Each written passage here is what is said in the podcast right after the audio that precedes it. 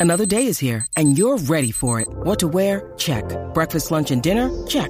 Planning for what's next and how to save for it? That's where Bank of America can help. For your financial to-dos, Bank of America has experts ready to help get you closer to your goals. Get started at one of our local financial centers or 24-7 in our mobile banking app. Find a location near you at bankofamerica.com slash talk to us. What would you like the power to do?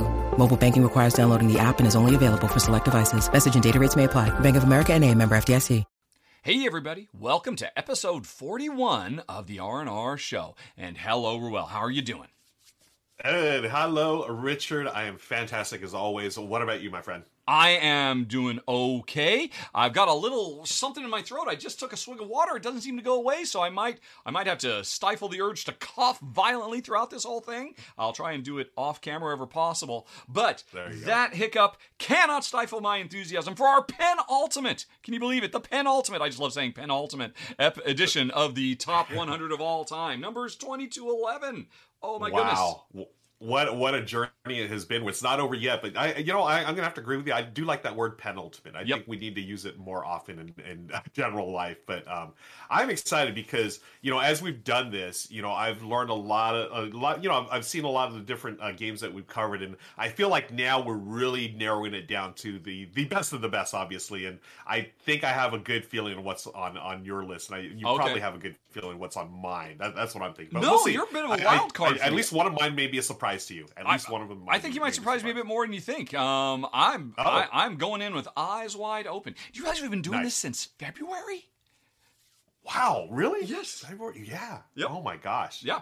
Um, wow. But uh, we will not keep the folks waiting any longer. We will soon start counting down backwards from the number 20 to the number 11 and assign various and sundry games to it. But before we get going, we have to give stuff away. And this week, we are seeing a return of a very, very cool prize that one lucky viewer is going to win. It is an Azul bundle. And, um, well, I believe the last time we talked about this, you were saying that this is your wife Michelle's favorite version of Azul, the Summer Pavilion, correct? That is correct. Yeah, she loves it, and she's actually the one that taught me this game. Um, normally, I'm the the teacher in the house as far as board games, but uh, Michelle, I mean, she's a real life teacher, and in this case, she actually taught me this game as well. At one of our local game nights before the pandemic, uh, locked everything down. Um, she taught me this. It's a beautiful version of Azul. As you can see there, the tiles are not the the you know squares; they're more diamond shape, yeah. and there's a bunch of great little things that they do in this one. And um, she she loves it. It's her ver- favorite version. I'm still sort of like. Uh, I'm still trying to figure out which one was my favorite, but wow, this is excellent. I love the fact that we're giving away a bundle of stuff. It's not just the yes. game; we're giving some other good. Stuff. Yeah, yeah. You well. also get the Azul mug, uh, which is a very, very uh, fine looking thing too. And one lucky winner will get it. But well, how do they get this uh, summer pavilion in their life? I'm glad you asked, Richard. The way you're going to uh, win this, folks, is listen to our show here and keep an ear out for the word scum, S C U M, as in scum. You know, and uh, uh, when we say one of us says that says that word, you're going to not type in scum. You're going to type in the name of the game that we're talking about that moment. Send it uh, in an email to contest at rahdo.com, and you'll be entered to win the Azul uh, bundle here. Exactly. Yes. So keep your ears peeled. One of us will say it at one point. You know where to send it, and uh, Azul Summer Pavilion could be on the way to you. And uh, yes. uh, yeah, that's very very cool. So. Um, with that out of the way, I believe we are ready to begin our penultimate countdown of the top 100 games of all time. Numbers 20 to 11. And I think, like always, you're going to kick it off, right, Ruel? Yes, sir. I'm going to kick it off. Here we are. We're number 20. Okay, sure. Um, this game, let's get it ready here. Number 20 is, I mean, mm. there's no doubt about this one. The yeah. huge influence this has had on the industry in the last few years. It is Wingspan. Uh, designer Elizabeth Hargrave, published by Stonemaier Games a few years ago. It's a game about birds, folks, and I had no idea that I would be so into this theme. I remember when this came out, um, your you know Stonemaier announced it. I was like, "Oh, game about birds, that's cool," but I had no idea how good this game was going to be, and actually how fantastic this game was going to be. It's an engine building game. It's a very simple, streamlined system where you're uh, drawing big from a big deck of bird cards. You're going to lay them out um, eventually in your you know playmat area there, as you can see you and uh, Jen playing there. Um, and you're going to get this engine going of you know uh, producing eggs for points, and some of those uh, birds are going to combo with other birds. And you're going to roll dice for resources. And I mean, it's just a beautiful production from start to finish. The game is fantastic. Uh, I remember Jamie, he had uh, uh interviewed or talked to uh, Elizabeth about this on one of the many interviews I- have read about mm. this. I mean, you, you could have read about this game on the Wall Street Journal, folks. This is how big this game yes. got. Um, he was talking about you know how they loved the engine building of Terraforming Mars, and now it gave him the idea why not have a big old deck of cards like that? But instead of like Terraforming Mars, we're going to make it a little more accessible. And this game you can play in about an hour. And um, what I love most about this game is that theme really brought in. I feel like it brought in a whole new generation of gamers, mm-hmm. people that normally wouldn't pick a game up, a modern game up they see. I mean, you can buy this at Target now, folks, yeah. and you're like, oh look, pretty birds. You get to the table, it's like, oh my gosh. I mean, we are giving folks a modern masterpiece, a modern classic in Wingspan, and that's why it's our number twenty Wingspan. Yep. Just don't play it with Mandy Patinkin. Apparently, I was gonna bring that up too. I love it. if you if you don't know, folks, uh, Google on, on, or check it out on YouTube. Uh, Mandy Patinkin trying to learn this with his family. It's hilarious. It is, but yeah. um, it doesn't take away from the fact that, in my opinion, this is a modern uh, classic. Yeah, I, I, completely agree. Absolutely fantastic, brilliant.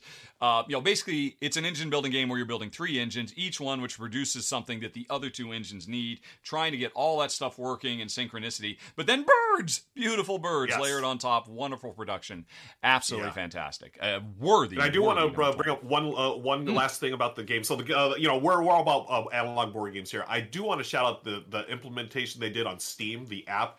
It is one of the most beautiful implementations of a game I've seen. Mm-hmm. It's absolutely gorgeous. The animation, the sound, the music, the sounds just oh it is, uh, yeah. Folks. I almost put that video on for talking about this because I know you did a uh, a live stream of some other folks playing the digital implementation, yeah. where, where, the art of the of the cards literally comes to life as you play the cards. Yes, really beautifully done. Yeah, um, yeah so cool. awesome. Alrighty, well, cool. a, a, a, wonderful number twenty. But as far as I'm concerned, an even better nineteen Manhattan Project Energy Empire, which ah, is yes. absolutely fantastic. Um, oh boy, where to start? Well, basically, uh, I've, I've, said this more than once, and I will stand by it. As far as it, this is probably the best worker placement game I've ever played, or the, the game, uh, a nice big crunchy euro that leverages worker placement better than just about any other one I've ever done, and um, it's because of the really interesting um, dynamics of how you place your workers out. Uh, essentially, we are each player running a, a modern, real world country and economy, trying to provide power for our people so our country and our society can succeed. And so we are focusing on building power plants that will, uh, you know, generate energy in lots of different ways.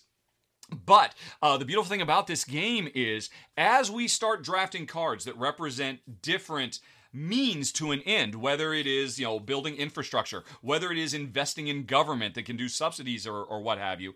Uh, we, we end up getting all these cards played in front of us They're different colors. And we get to activate those cards when we send our workers to matching spaces on the board. So it's a really interesting engine that we have built off to the side that is driven by our, um, our propensity to send our workers to different spots on the board. So what if I've got an engine that I really want to run, but I don't want to do the actions that'll run the engine and trying to, you know, build with your ultimate goal of really being efficient at all times is just absolutely stunning. Uh, the game is very thematic, heavily grounded. It's a wonderful production, uh, cool custom dice, and all the rest of it. And uh, yeah, it's just one of Jen's and my favorites of all time. It's interesting. It's actually a sequel to a previous worker placement game called just Manhattan Project, which in and of its own right was a very, very sharp design, but that one was a bit too cutthroat for me and Jen. Um, Manhattan Project Energy Empire, which is set basically 60 years after the original game, took the cutthroat out,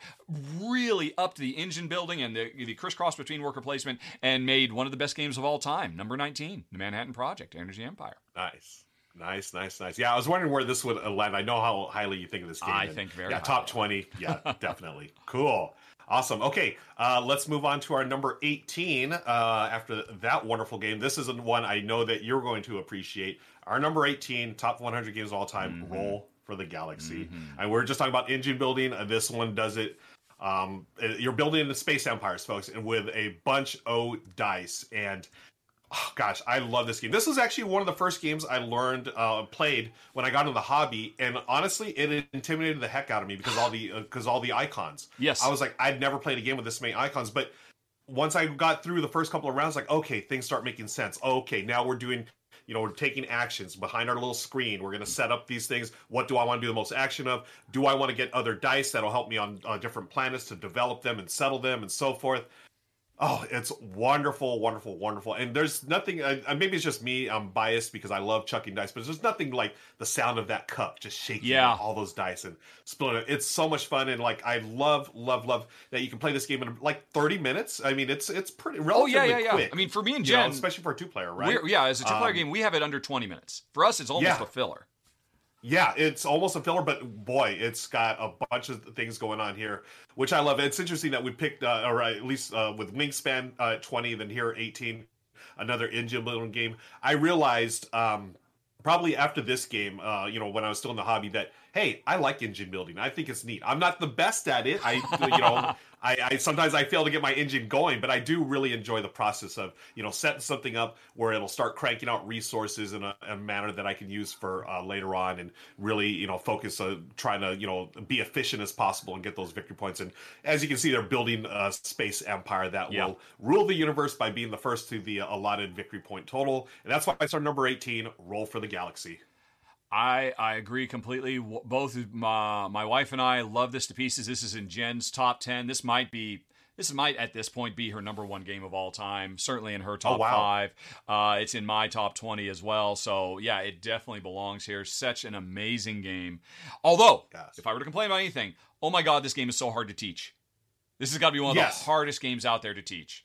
By yeah, far. and that's I, I really, uh, and that's uh, you know that's why I wanted to tell that story about when I first learned the game as yeah. a new gamer. It was intimidating you know, trying to figure out all these icons and stuff. And it really took me a while to get it. But, you know, week after week at the, the same game night that I would go, I kept asking, can we play it again? Can I, because I knew it was, it just felt like a good game. And it felt, it was really satisfying to build that engine. And by the time I finally learned it, it's like, oh, this is, oh, it's a great game. And it, it's still one of my favorites. Actually, there's a variant too on BGG that you can play solo, friends. And it's a, it's a really easy variant, oh, really? uh, solo variant, but it's fun. Yeah. It captures mm. the spirit of the game without having to do too much AI work. So definitely check that out if you're on BGG, folks. That's uh, Roll for the Galaxy, the solo variant. All right, and just Roll for the Galaxy, our number 18, both agreed, yes. one of the best of all time. Uh, last question about it. Does it supply? Well, no, I can't. I was going to ask, does it supply a race for the galaxy for you? But I wouldn't want to give away future entries on the list, so we'll just let that yeah. lie for now. We we shall let that lie for now. Yes. Okay, then let's move on quickly before we get into spoiler territory to our number 17. And I mean, this is all engine building today, folks, because number 17 oh. is Dominion. Um, yes. And, you know, it's interesting. I often refer to Dominion and other deck builders like it as kind of um, broken engine building games because um, Dominion, which of course really is such a transformative game. You know, it's uh, so well loved. Uh, you know, it's gotten what now 14, 15 different expansions. I just got a new one in the mail within the last few weeks. I can't wait to give it a go. Um, oh, but wow. at its heart, you just have a deck of cards, and uh, you start out with a deck full of cards. They're just money, and you can use that money to buy other cards from a public display. And you throw those cards in, and then once your deck is emptied out, you shuffle up the deck, start drawing cards again, and hope that the cards you bought will show up in the right place at the right time with the right combination of other cards so that you can actually run your engine effectively. But as often the case, that's why I say it's a broken engine because there's all these really good things in there. If I got these two cards in at the same time, it would be amazing. But those two cards never seem to show up. What? What kind of engine am I making for myself? It's so brilliant. And it's actually interesting to me when I was setting this up this morning, I realized I have never actually done a run through for Dominion. I almost feel like I don't need to because everybody's wow. played it, right? Um, actually, what we're looking at today on is uh, on screen is from a wonderful YouTube channel, Shelfside. I subscribe to him. I recommend everybody do. Ash and Daniel, they uh, really dive deep uh, in their reviews. I mean, they are not just quick in and out, and they're funny, and they have a wide variety of stuff. I love Shelfside to pieces. Cannot recommend them. Uh, everybody, go and subscribe, but uh, and watch their uh, video of Dominion. Uh, they do a better job than me of explaining it, but. I mean, this game spawned an entire genre. There have now been hundreds of deck builders and hundreds more games that have taken ideas from deck builders. And while this was not the first game to actually create a deck builder. I believe the old StarCraft board game um, actually had some basic deck building, and maybe a few other ones before that. But still, it uh, is incredibly influential, and it keeps reinventing itself year after year after year. Every time there's a new expansion, I think, oh well okay, this is going to be the one where they're just phoning it in. And every time, no, they are still finding new ways to mix it up and give us completely new and interesting twists, which inevitably, after Dominion does it, a couple years later, you'll start seeing those twists appear in other games too. Yes. Because it's just, I mean, it's it's such a perfect, simple, elegant idea. The core game, its uh, rules are described as ABC, um, action by and cleanup, right? Cleanup. And, yeah, that's the whole turn, and it's just fast. It's fun. Again, don't take my word for it. Go watch the Shelfside video. I mean, these guys are hilarious, and again, really, really do wonderful deep dives on their games. Highly recommend them. Highly recommend number seventeen, Dominion. Yeah, uh, such a hugely influential uh, influential game, and, and you know, as we get higher and higher on the list here, we're going to see these type of games that you know have spawned entire genres of games. And you know, as far as pure deck building, I mean, it doesn't get much better than Dominion. Yeah. Great, great choice. And here's what's funny. Uh, so you know, uh, folks, if you're watching this for the first time, we don't actually know what's on each other's mm-hmm. list as we combine this, right? Right. And uh, we have someone else, uh, uh, you know, go through them and uh, combine the list, and then we put it together. And so I think it's really interesting that number 17 is a deck builder, and our number 16 game is also a deck builder. Really? Okay. Yes, and this one I rank this very highly. It is Baseball Highlights 2045. Okay. Y'all, if y'all know me, I'm a huge baseball fan. I'm go Dodgers, LA for life, and I love deck building, and I love the way Mike Fitzgerald implements it here in Baseball Highlights. It is almost a perfect game for me. It's one of those games that really the theme comes out dramatically in this. I mean, all it, it's so it's, it blows me away that you you're gonna play six cards. That's it for one little baseball game, and it totally feels like a baseball game. There's tension, there's big swings, there are you know uh, really cool plays that happen um, defensively and offensively, and the, to to capture that in six cards again. mind blown. Yes, but I love it. Uh, you and your opponent, it's uh, it can play up to four, but honestly, at its heart, it's a two player game or a great solo game uh, your managers of your baseball team, you're going to start with, you know, like your starting deck, right? These are your, you know, standard uh, vets and rookies. And then each, after each mini game that you play, you're going to draft uh, some free agents. And that's where you're going to get your game your team is going to get stronger you're going to be able to you know crush more home runs or strike out more batters there's this really cool thing that they do in this where yeah. I play a card and it's going to have an immediate action, or some of them do, and that's going to resolve immediately. And then sometimes you'll have a card that can counter that immediately. Other times it doesn't, and you just play it as a standard, uh, you know, uh, uh, duel and stuff. Oh, yeah, it gosh, is a two-player I, game specifically, right? Uh, it, it's it says one to four on the box. Oh, really? honestly, I would never want to play more than two. Yeah, like with three or four, I think it's like this round robin tournament style. Okay, I, I, honestly okay. don't know. That they just yeah. try to make it. I think it takes away from four. it. Yeah. Yeah. Yeah, I think it works better thematically as a two player because you're a manager versus a manager, mm-hmm. right? Mm-hmm. And um, the solo game's great, and really easy to implement. You know, you're just playing against a deck of free agents, but I, I, absolutely love this game. And what I love about it most, uh, Richard, is the fact that if even if you don't like baseball, you can still appreciate the design of this game. Uh, my friend Daryl, a good friend of mine, my main gaming buddy. Um, I, am looking at the video here. I, yes. I, I just saw yep. Pub it. Um, Benny the Bear makes a special guest appearance in the R and R show. yeah, um, uh, my good friend uh, Daryl B. Gaiman, he and I play this game all the time. We love it. We have this ongoing like you know uh, battle that we do, and he doesn't like baseball at all. He's that's exactly fan. what I was just about to ask because yes. obviously, if you love baseball, you have to play and board games, you have to play this game. But so your friend yep. doesn't. Yep and I've and he's not the only one. I've played with plenty of people over the years that do not like baseball, yet they love this game and they'll play it anytime with me. I love it when oh they they are baseball fans because you know you really can get into the minutia of baseball. Hey, here's where I'm going to play this card, or I've I've gone gone for the hit and run here.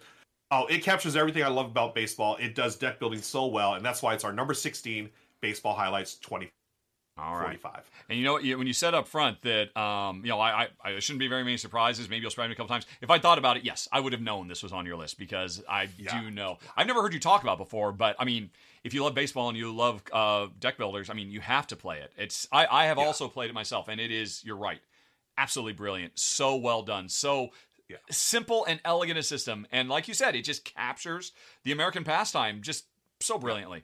Even if it is about a bunch of robots and androids playing, because it's set in the year 2045, but that's almost, I mean, Yeah. it could be set today. It's not like, don't walk away from thinking, Yeah. oh, it's a science fiction. No, they just did that for funny art. It's, um, Yeah, Or, and maybe to And broaden it, I wonder, to make uh, people who, I- people like me who would say, well, okay, I'm not interested because I don't like baseball, but oh, robot baseball, maybe. It's interesting. Yeah, Yeah, I never thought I, about think that. you're right. That that yeah, that could be part of it too. I think just to broaden the appeal even more. So those are the people who are like ah baseball whatever. But yeah, like you said, sci-fi robots uh, hitting baseballs. I, I could get into that. Yep. So uh, yeah, a really really cool uh, little clever theme. Good call. And our engine builder streak continues, but I will now have to break the streak uh, with Ah. our number 15, uh, one of my favorites of all time, Keyflower.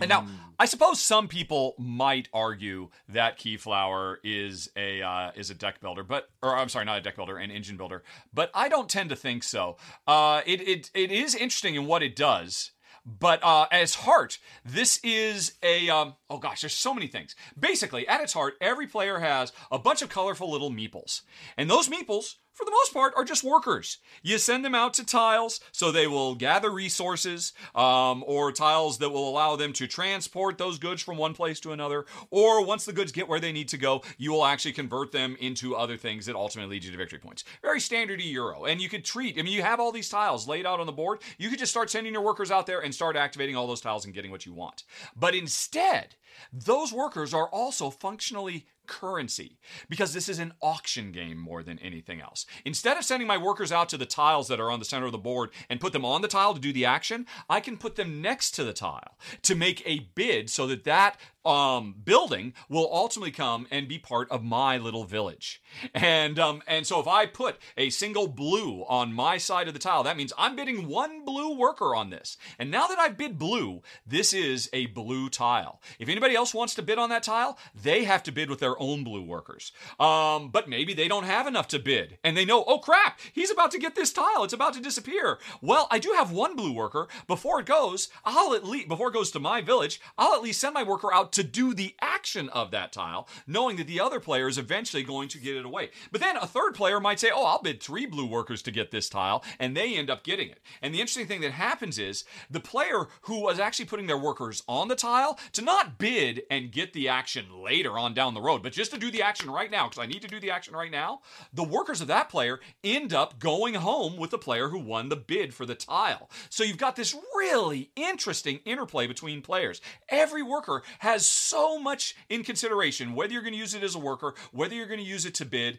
um, whether you're going to use it as a worker on your own tiles that you have collected on previous turns, and balancing all that, knowing that at the end of the round, all players are going to get a new influx of additional meeples in all kinds of colors. Just the crunchiness and depth of this game just goes deep, deep, deep. And um, I have to admit, I would pretty much only want to play this as a two player game because the more players you play with, the longer it gets because everybody is just crunching overtime because there's so much depth. Every decision you make is so important, especially because as part of setup, you end up getting a handful of tiles that you won't be able to add to your village until the end of the game. That if you do, they will be getting bonus points. The tricky thing is, I might say, oh, I've got this one that wants me to have lots of green workers. Okay, I know I have to really focus on that throughout the game.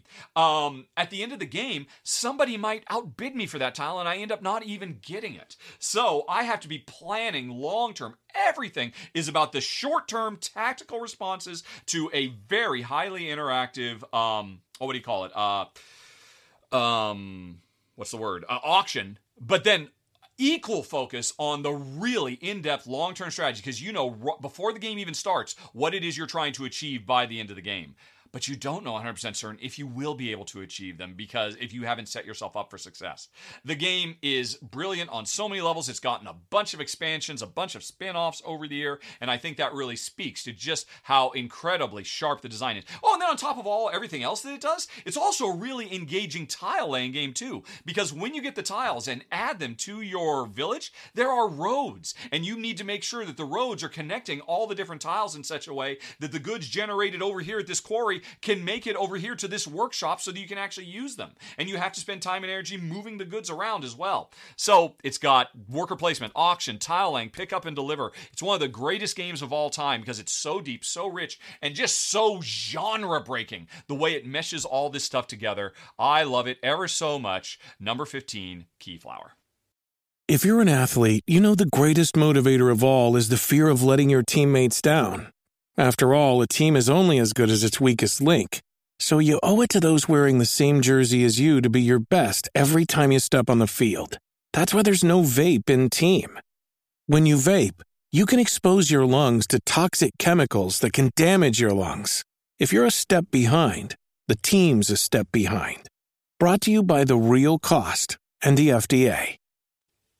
I love the fact that just that video that's from the OG back in Malta, correct? And it it, it just it, it, says something though, right? That you're looking at this video and it's still to this day it yes. holds its place amongst the greatest of all time. Yep. I think it says a lot about the legs it has and why it why it is uh, so widely highly regarded. Yep. Uh, great choice, yeah. Keyflower, nice. Cool, cool, cool. Um, I'm gonna switch things up a little bit. I'm going from uh, Keyflower to yeah. our number 14 which is Ameritrash at its heart, and I love this game so much. Star Wars okay. Rebellion.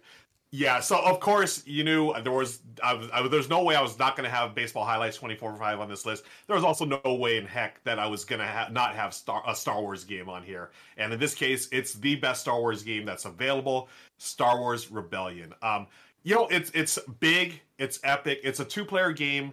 It says it can play up to four, just like baseball highlights. But you know what? This is a two player game. One player is the Empire, the other, those rebel scum. You know, that, that's what you're playing. And you're this captures everything about the the the the whole scope of Star Wars. Rebels versus um, the Empire, and you're just trying to uh, uh, when you're on the imperial side you're trying to find that that hidden rebel base. Yep. can you find it? And can you take care of it before the game ends? And as the rebels you're trying to hide. You do not you know you're trying to stay away from darth vader and all his minions and you know trying to survive um, by completing missions. And as you can see shay there i mean I, I would love to play this game with shay. I think this is i know this is his jam as oh, well. yeah yeah yeah. Um, it's kind of you know it's funny i remember my friend patrick uh, he's the one i play this game with the most um, he described to me, he's like, you know what, Ruel, this sort of reminds me of uh, like a two player Twilight Imperium. I was like, really? And I've sure never heard enough, anybody make that up, but it makes yeah, perfect sense. Yeah, I, I was, yeah, I was really surprised, and actually, it's sort of apt because it's an area control game. Uh, you got a lot of it's a lot of card driven uh, things. You have you know your secret missions to do. You have all these different characters, and at its heart, I feel like there's a little bit of that Twilight Imperium, you know, grand epic scope to it. Um, you are not playing this game in 45 minutes. It's at least two and a half hours, three hours. So that part of it is true. So it's not going to be for everyone, but I think as far as Star Wars is concerned, this captures so much of it. Um, you know, trying to, uh, you know, step yourself so you're trying to protect planets you know if you're the uh, rebels but also if you're the imperials you're trying to crank out more tie fighters crank out more you know uh, ships so you can go find those pesky you know rebels and uh, ultimately destroy them um, it's almost like this really killer game of hide and seek if you think yeah. about it right you got mm-hmm. a little hidden movement uh, you can move things and i love uh, shay's video has the pew pew uh, right there um, gosh I, I i, can I, I love this game I, it's one of those games too where the epicness of it really comes through in the gameplay. And you know, when I play with my buddy Patrick, we always get together at his house to play this, and he's got the Star Wars soundtracks playing in the background. He has painted all the minis, and you know, I'm gonna wear my uh, Wookiee uh, hoodie to that day, that game day, and Oh, it's so much fun, and that's why it's our number fourteen, Star Wars Rebellion. Yeah, yeah, yeah. Very well loved game. Um, I, I, guess I mean I tend to think of it as like one big, gigantic, epic Star Wars. What if? What if Yeah. Princess Leia had grown up on Tatooine? What if Yes. Luke had be um, joined the Empire? You know, I mean, all, because it's just all the pieces are there, and based on the choices you and your opponent make, it's just like, well, they just all get cobbled together. It could end up recreating the original uh, New Hope, or you could create something completely different. Um, Yeah. and yeah, it is Yeah. very impressive. Just the thematic verisimilitude, just what a great job they do of making it. It always feels like, yeah, this is how Star Wars could have gone, uh, as it tells Yeah. these big, epic, grandiose stories. Yeah, I, I love that you uh, brought that up too. Yeah, because the it's very cinematic in, in the Yes. gameplay. Like it really does capture, you know, uh, the the heart and the soul of Star Wars. But yeah, you are making your own adventure there, and yeah, I love it so much. It's uh, one of the greatest uh, two player games of all time, in my, in my opinion. So that's our number fourteen, Star Wars Rebellion. Wow. Okay. Well, number 13, um, I started out doing engine builders. I, I think I'm now kind of on an auction kick because after uh, uh, Keyflower, I'm going to with, as far as I'm concerned, an even greater auction game. Number 13 on the list Peloponnese. Which is definitely a lesser known game uh, from from a small little independent German publisher, and it's uh, absolutely fantastic. Uh, it, it tells definitely dawn of humanity, prehistory style fight for survival, and at its heart, it is a very big, um, lots of moving pieces auction game. Every round, there's going to be a bunch of tiles that come out that are different ways that our pre, um, you know, our, our, our caveman era civilizations can grow and thrive. We're just starting to develop buildings and various technologies, or we're claiming land to have more arable farm uh, territory. So I guess this must be around 10,000 years ago, around the birth of, you know, the, uh, the age of agriculture. But um, every round, we are slowly revealing these little tokens uh, randomly from a face down pile that's getting us closer and closer to different catastrophes um, earthquakes, droughts, uh, storms, pestilence. You know, uh, decline of our civilization. And it won't be until three of those tokens come out that the terrible thing will hit everybody. And so at the end of every round, okay, we flip one of these and we're like, oh, okay, yeah, maybe there's gonna be some drought in our future. Maybe not. I'm not really. Oh, the second drought came out. Okay. Next round, we could have drought, and I will lose half of all my land. Okay, what can I do? Um, because every step of the way, the stuff uh, is uh, the tiles that come out are things that we are going to bid on. Much like um, Keyflower before it. And every round, each player is going to end up getting a new tile for themselves and extend their civilization, either adding more land or adding more technology, one or the other. And I mean, you could really be focusing on trying to grab the tiles that will protect you from the upcoming disasters, or you could protect your uh, protect yourself by saying, "Oh, look, I've got so much of this stuff. I don't mind if I lose a little bit of land. Yeah, let the droughts come or the pestilence or whatever it might be." Um, so there is so much to think about because there's always this sword of Damocles over your head, just at any given time. I mean, you, know, you could just get ripped apart, and you can push your luck and hope for the best. But really, smart play means long-term planning to be prepared for whatever might come. And so, coming back to the center of the game, every round there's going to be an auction. Everybody's going to get a tile. And the thing that's so brilliant about these auctions, it's so nail-biting, is, and I love so much more than regular auctions, and this including um, Keyflower before it is, this is a I don't know what you call it, a once and done, a once around auction where uh-huh. there will only be one round of bidding. Your first bid is your last bid. So if you want that tile, you better bid appropriately. You can't say, well, I'll just go on ahead and bid one, and maybe you'll bump it to two, and then I'll go to three, and then we'll go to four, and we'll eventually get there. No, there is no time for that. If I want that tile, I have to bid as low as I can to hold on to my meager resources, but high enough to scare you away, to keep you away from it. And um, so I have to work so hard. It isn't slowly revealed over the course of the round how much everybody values everything. I have to know what is the likelihood somebody's going to try and steal this from me. Does anybody need this? Um, because hey, it's one that's going to protect us from the flood. Probably a lot of people need it. But you know what? I don't even care about that one because I prepared for the flood in different ways. So I can focus on this other one and maybe get away with it because people are going to fight over that flood.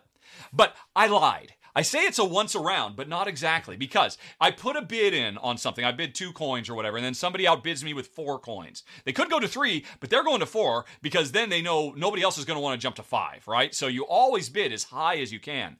I've now got loose coins, and I can send those two that I got outbid to another tile somewhere else. And maybe that was my plan all along. Maybe I just wanted to bump that flood protection that I know you needed, and knowing full well what I'm really doing, I'm putting the two there because I need to put two to get this other tile over here. I know you're going to bump me. I'm making you pay more, and then I'll get what I really wanted. And then on top of all of that, if if that just gives you hives thinking about all the mind games and the the, the strategies and, and all that, there's another option too, because every round when new tiles come out, there are ones that are available to bid on, but then there are tiles in the conquest row.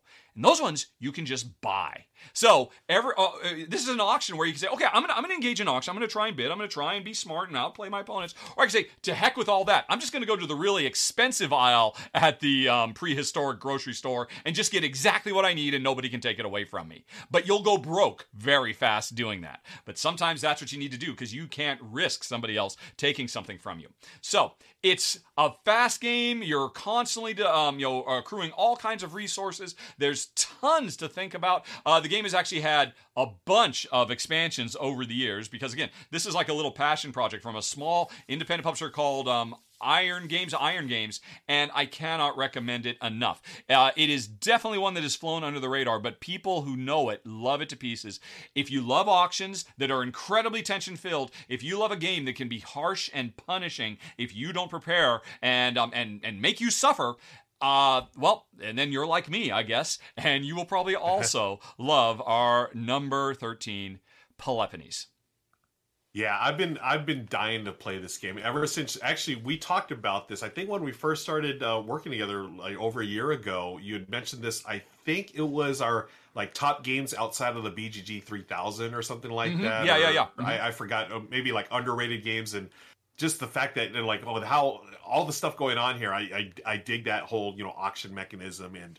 Um, I'm assuming it's out of print right now. Is that right? Or can, I think there- it's it's I mean it's I, I can't imagine you would be able to get it at any local game store or any online store, but I believe Yeah. it is perpetually available directly from the publisher. Again, you know, it's Oh, a small okay. little independent publisher, Iron Games. Yeah. I mean, I'm, I'm subscribed to the newsletter. I get a newsletter from them every month saying, "Hey, we- we're make, we're making this available, we're making that available." So, I mean, you know, this is the very definition of boutique level. If you buy this game direct from the publisher, you are making dreams come true. You are supporting, um, you know, um, uh, it's uh, Bernd Eisenstein is the sole Oh, okay.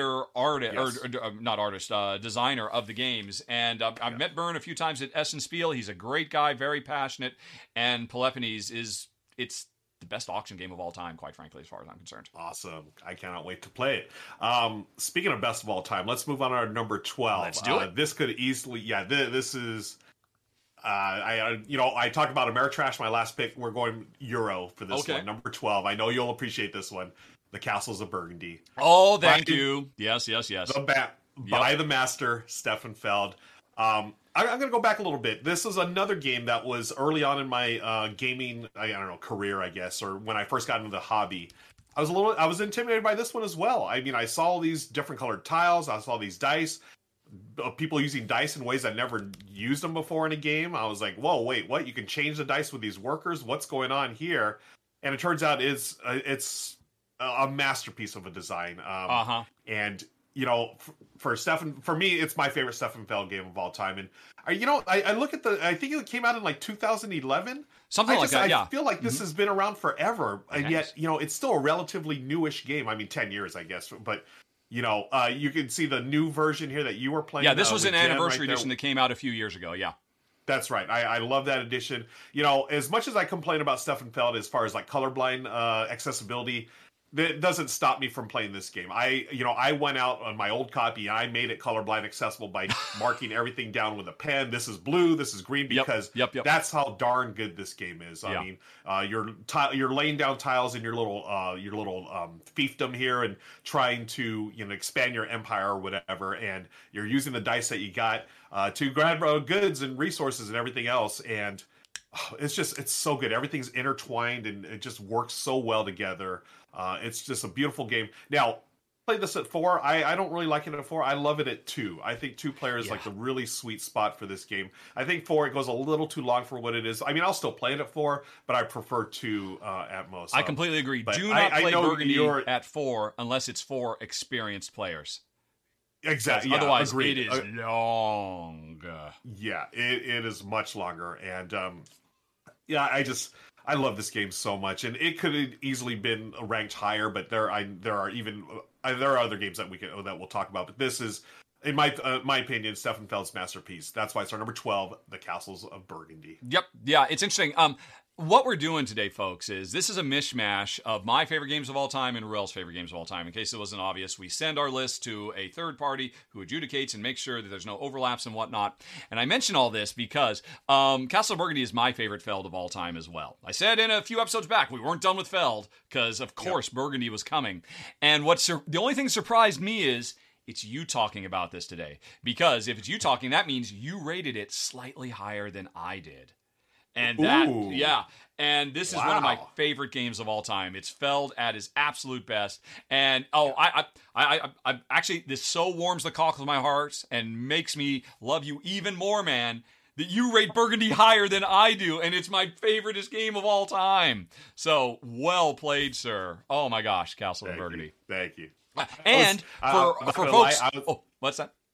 I was just gonna say, I'm not gonna lie, I was super excited about this episode because I knew you were gonna love my pick. Oh yeah, yeah, yeah, totally, totally. like I said, I'm just surprised it's you talking about it instead of me because I figured for sure. I mean, yeah. I knew you liked it too, but I thought I would rank it higher than you. You rank it higher than me. That is mind blown. Um, it's fantastic. And the other thing I wanted to mention, there are now basically three looks to Burgundy. There's the classic look, which is the one you talked about that you literally had to take yeah. a sharpie to, and then there's what I just showed in the video, the anniversary edition that came out a few years ago, and I believe coming soon to GameFound, there is oh, going to yeah. be a new super duper deluxe, completely revamped, includes actual minis and really stunningly gorgeous artwork version coming soon. I cannot wait. I am literally salivating with excitement Same. and enthusiasm for the future of Burgundy. Yeah, I know Burgundy's yes. been around forever, but Burgundy keeps reinventing itself, and I can't wait to see yeah. what's next. Number 12. I agreed. And, you know, since we're on the topic of Castle Burgundy, let's talk about real quickly yeah. the, di- the uh, roll and write version version and the card game version. Okay, let's just so let's, let's all Burgundy all the time.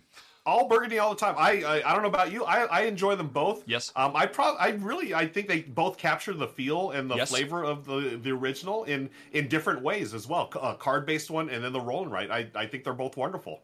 I, I, completely agree. Um, the card based one is basically everything you get from Burgundy in about half the time. Although, yep. actually, surprisingly, more table real estate. The weirdest thing about yeah, Castle yeah. Burgundy, the, the card game, I don't like about the card game. So it's, huge. it's a huge table hog. and then yeah, and then uh, Castle of Burgundy, the dice game, which is a very fast little, super efficient roll and write that uh, yeah. uh, really just focuses on the the tile laying aspect of the game is brilliant. I love right. all the Burgundies, um, and I have uh, the, the, offshoot Castles of Tuscany, which is basically like yeah. a stripped down, streamlined version of Burgundy as well. Can't right. get enough. But Agreed. in spite of all that, in spite of my deep love for it, I rank even higher, number 11 on our list, Nations. And mm. Oh my gosh, this game is always been um, so near and dear to my heart. I love it to pieces. Uh, it is a game about you know early dawn of civilization. Uh, you know, I just had another one of those a little bit ago with Peloponnese. Although this one is one of those ones like Through the Ages or whatnot, or you know Sid Meier's Civilization that tracks uh, mankind's origins all the way up to the modern day, or almost to the modern day, as we go through different eras, and we are constantly running into um, you know different real world historical people, places, and things, and kind of like um, Star Wars, we talked about earlier how that's just kind of like, oh, it takes all these things and hodgepodges them, and you end up getting tell a new story. This creates a new history for humanity, where um, you know uh, Confucius was actually an Islamic scholar because that's just how it kind of worked out in your world that you have evolved over time. And I love, I mean, just aside, I absolutely love that kind of storytelling. I, I love saying, well, you know, um, you know, based on my ancient Persian empire, how did it grow? What did I focus on? What um,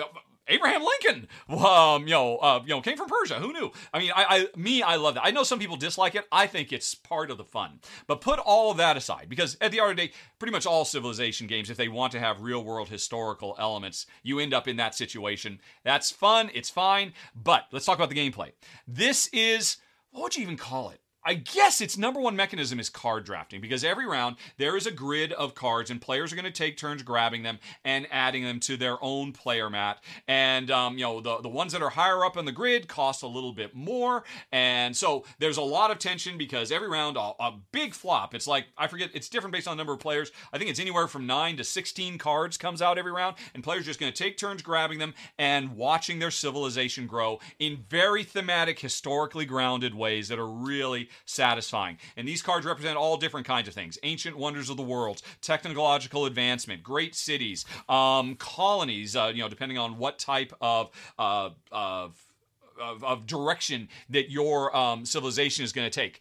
But all of these cards don't do anything unless we people them. And so we have a big collection of meeples, and um, we can take these meeples and assign them to all these cards so they will get to work, um, you know, doing the technologies or harvesting the resources that we need or whatever it might be.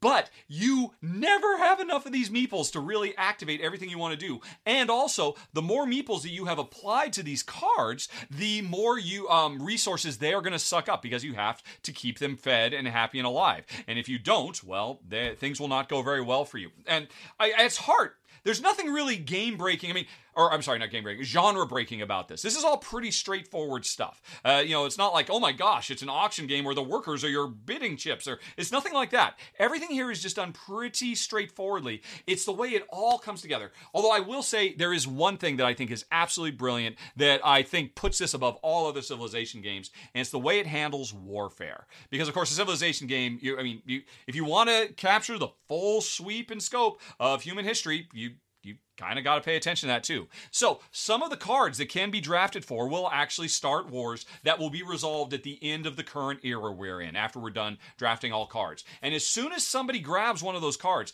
based on their current military might, they create a target that every other player has to hit. Any other player who doesn't get their military up that high by the end of the round is going to suffer some setbacks. Um, or alternatively, you can say, I don't care about uh, military at all. I instead will focus on ensuring my country's country's internal stability will be high enough by the time we hit the end of the round. So that, yeah, even though the war would hit us because we didn't have a strong military, we don't care. We can slough it off because we're such a strong, stable society.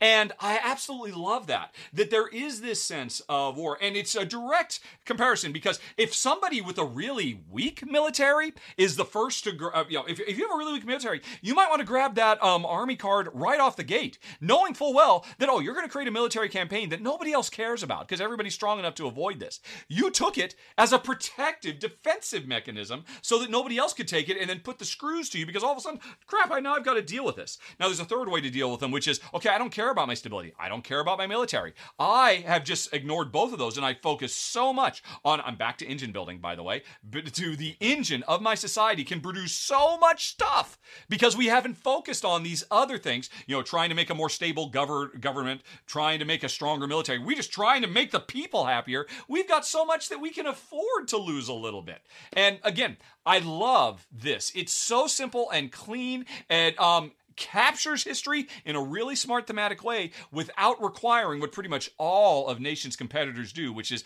eventually sooner or later, I'm going to start destroying your stuff.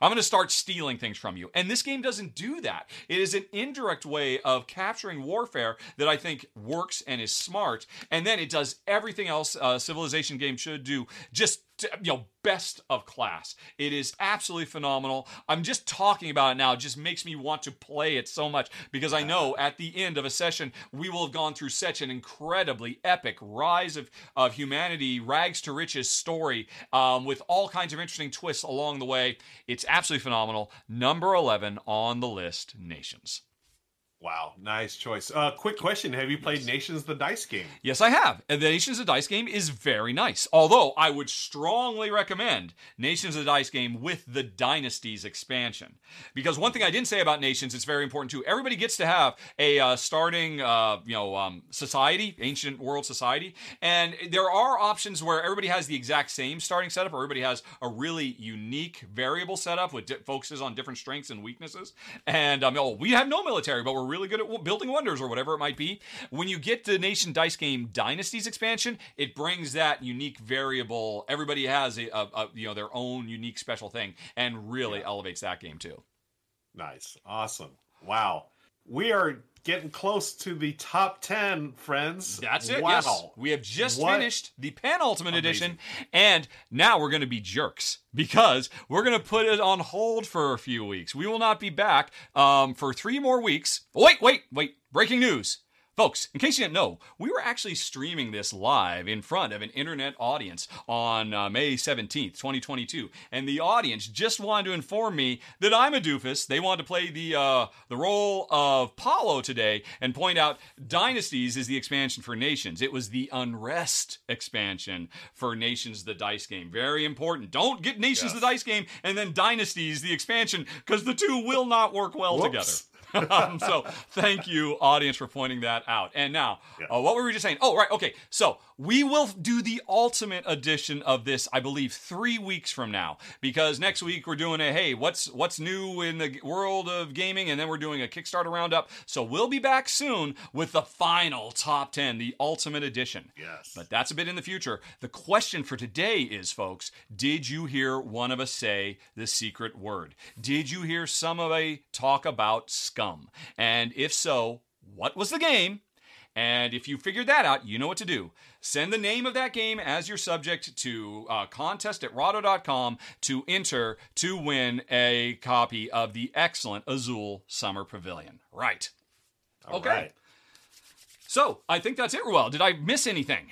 No, that was that's everything we got to do, and uh, wow, uh, amazing games again that we Yes. talked about. I am I am super excited to come back. Well, we'll be back next week, but for the I want to see this top ten. This top ten is going to be amazing. I am still flummoxed that you're the one who pulled Burgundy. I thought that's mine, and I saw when he when he sent me because basically, folks. Whatever it was, six months ago, we sent our list to our friend, and he's just giving them back to us, you know, every week. We just see these the night before, and like, oh, I guess I'm not talking about Burgundy this week. I guess, oh, I guess Burgundy must have been in my top, uh, you know, in my top five. It's in my top, is that right?